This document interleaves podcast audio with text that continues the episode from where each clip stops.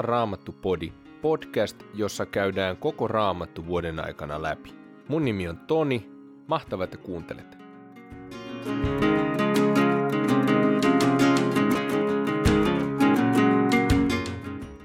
Tänään luetaan toisesta Mooseksen kirjasta luvut 24 ja 25, evankeliumista Johanneksen mukaan luvusta 4 jakeesta 43 luvun 4 loppuun asti ja laulujen laulusta kolmannesta luvusta jakeet 3-5.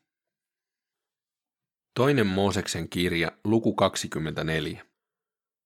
Herra sanoi Moosekselle, nouskaa minun luokseni, sinä ja Aaron, Nadab ja Abihu, sekä 70 Israelin vanhinta, ja kun olette vielä jonkin matkan päässä, heittäytykää kasvoillenne maahan. Mooses yksin astukoon luokseni, muut älkööt tulko lähemmäksi. Kansa älköön lainkaan nousko vuorelle. Mooses palasi ilmoittamaan kansalle, mitä Herra oli sanonut ja säätänyt. Kansa vastasi yhteen ääneen, me teemme kaiken, mitä Herra on käskenyt.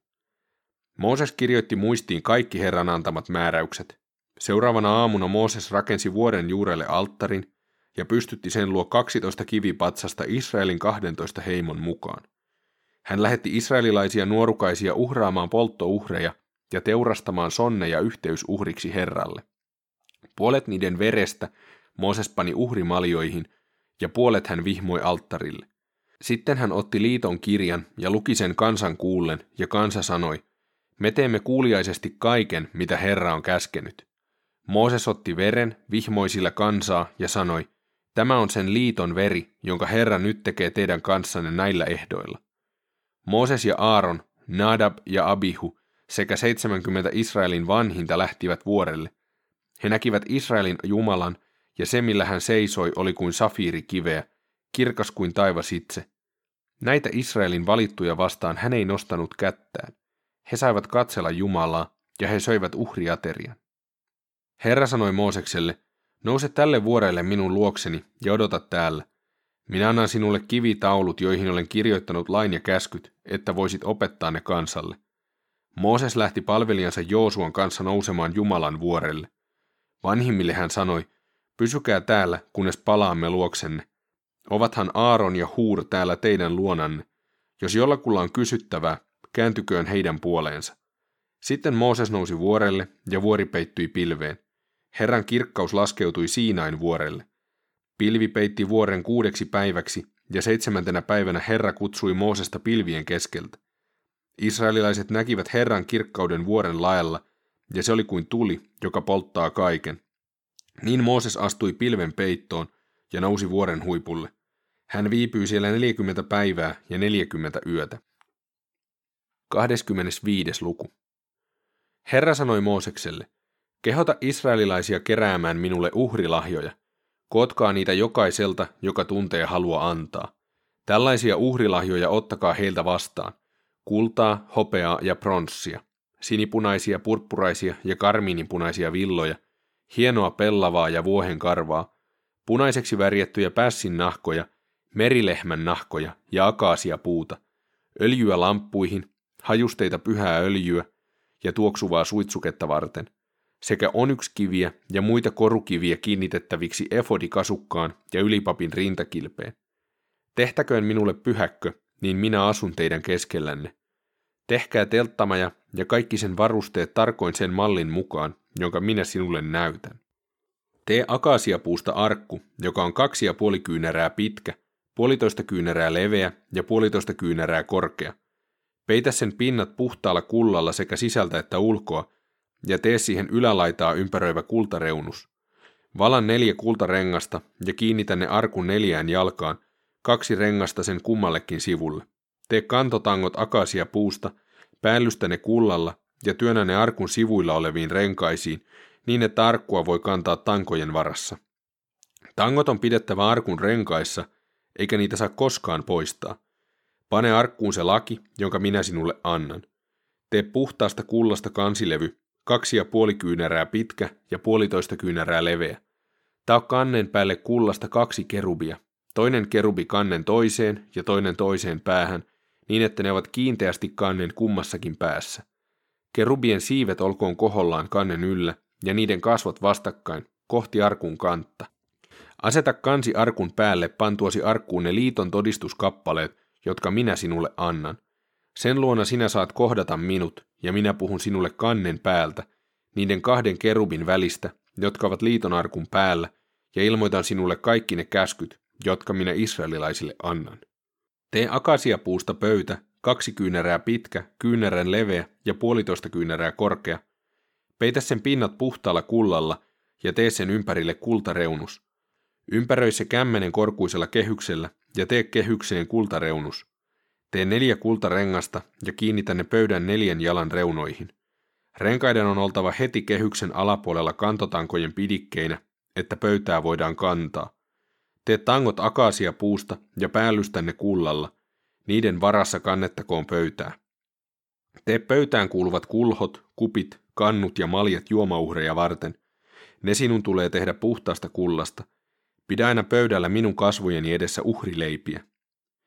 Tee kultainen lamppu, tauttakoon se jalustoinen ja haaroineen puhtaasta kullasta, ja käskettäkoon lampun kukkakoristeet kantoineen ja terälehtineen samasta kappaleesta koko muun lampun kanssa. Lampun varresta lähteköön kuusi haaraa, kolme haaraa kummallekin sivulle. Kussakin haarassa olkoon kolme mantelikukan muotoista kukkakoristetta kantoineen ja terälehtineen. Näin olkoon kaikissa kuudessa lampun varresta lähtevässä haarassa. Lampun varressa olkoon neljä mantelinkukan muotoista kukkakoristetta kantoineen ja terälehtineen. Ja lampun ensimmäisen, toisen ja kolmannen haaraparin alla, näiden kaikkien kuuden lampun varresta lähtevän haaran alla, olkoon aina yksi kanta. Kukkien kannat ja lampun haarat olkoon lampun kanssa yhtä kappaletta. Koko lamppu olkoon taattu puhtaasta kullasta yhtenä kappaleena. Tee siihen seitsemän öljylamppua, ja ne asetettakoon paikoilleen niin, että ne valaisevat lampun edessä olevan tilan. Myös lamppuun kuuluvat pihdit ja tuliastiat olkoot puhdasta kultaa. Lamppu kaikki ne varusteineen tehtäköön talentista puhdasta kultaa. Pidä huoli siitä, että teet kaiken sen esikuvan mukaan, jonka sait nähdä vuorella. Evankeliumi Johanneksen mukaan neljäs luku, jakeet 43-54.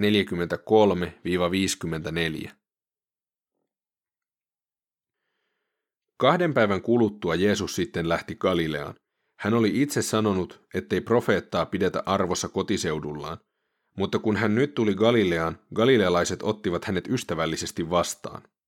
Hekin olivat käyneet Jerusalemissa juhlilla ja nähneet, mitä Jeesus siellä juhlan aikana teki. Jeesus tuli taas Galilean Kaanaan, missä hän oli muuttanut veden viiniksi. Kapernaumissa oli kuninkaan virkamies, jonka poika oli sairaana. Kuultuaan Jeesuksen tulleen Juudeasta Galileaan, hän lähti Jeesuksen luo ja pyysi, että tämä tulisi parantamaan pojan, joka oli kuolemaisillaan. Jeesus sanoi hänelle, te ette usko, ellette näe tunnustekoja ja ihmeitä. Mutta virkamies pyysi, Herra tule ennen kuin poikani kuolee. Silloin Jeesus sanoi, mene kotiisi, poikasi elää.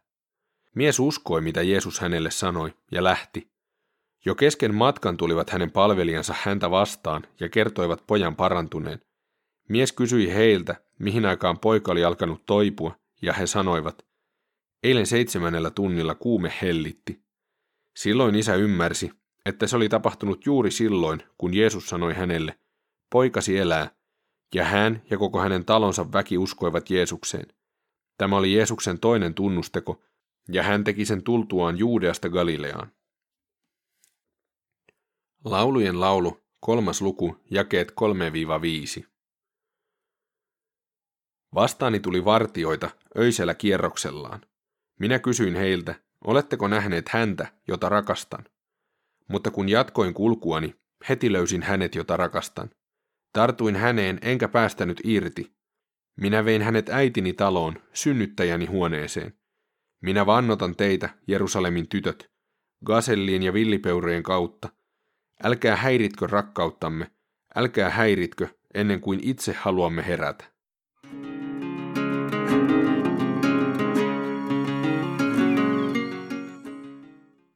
Raamatussa yleisesti ajatellaan olevan vanha liitto ja uusi liitto. Vanha liitto on liitto, jonka Herra on tehnyt Israelin kansan kanssa, ja uusi liitto on tehty Jeesuksessa koko maailman ihmisten kanssa. Tämän päivän tekstissä on siihen vanhan liiton tekemiseen kuuluva sopimus. Tähän sopimukseen kuuluu eläinuhrit ja näiden uhrien jälkeen Mooses ottaa niiden veren ja sanoo, että tämä on sen liiton veri, jonka Herra nyt tekee teidän kanssanne näillä ehdoilla. Sen jälkeen nämä ihmiset sai kohdata Jumalan ja söivät sen jälkeen uhriaterian. Tämän päivän ihmiselle uhrit ja uhriveri voi kuulostaa brutaalilta ja vaikealta.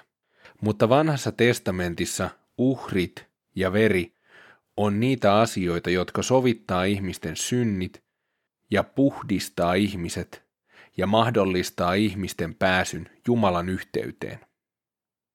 Kun Jeesus asettaa ehtoollista, niin hän on hyvin tietoinen tästä vanhasta liitosta. Vanha liitto onkin esikuvaa Jeesuksessa tehtävästä uudesta liitosta. Asettaessaan ehtoollista, eli uutta liittoa, Jeesus otti leivän, siunasi, mursi ja antoi sen opetuslapsilleen sanoen, ottakaa ja syökää, tämä on minun ruumiini. Sitten hän otti maljan, kiitti Jumalaa, antoi heille ja sanoi, juokaa tästä te kaikki, tämä on minun vereni, liiton veri, joka kaikkien puolesta vuodatetaan syntien anteeksi antamiseksi. Tässä Jeesus samaistaa itsensä niihin vanhassa testamentissa oleviin esikuvallisiin uhreihin. Tällä tavalla vanha testamentti avaa meille ehtoollisen merkitystä ja sen suurta salaisuutta.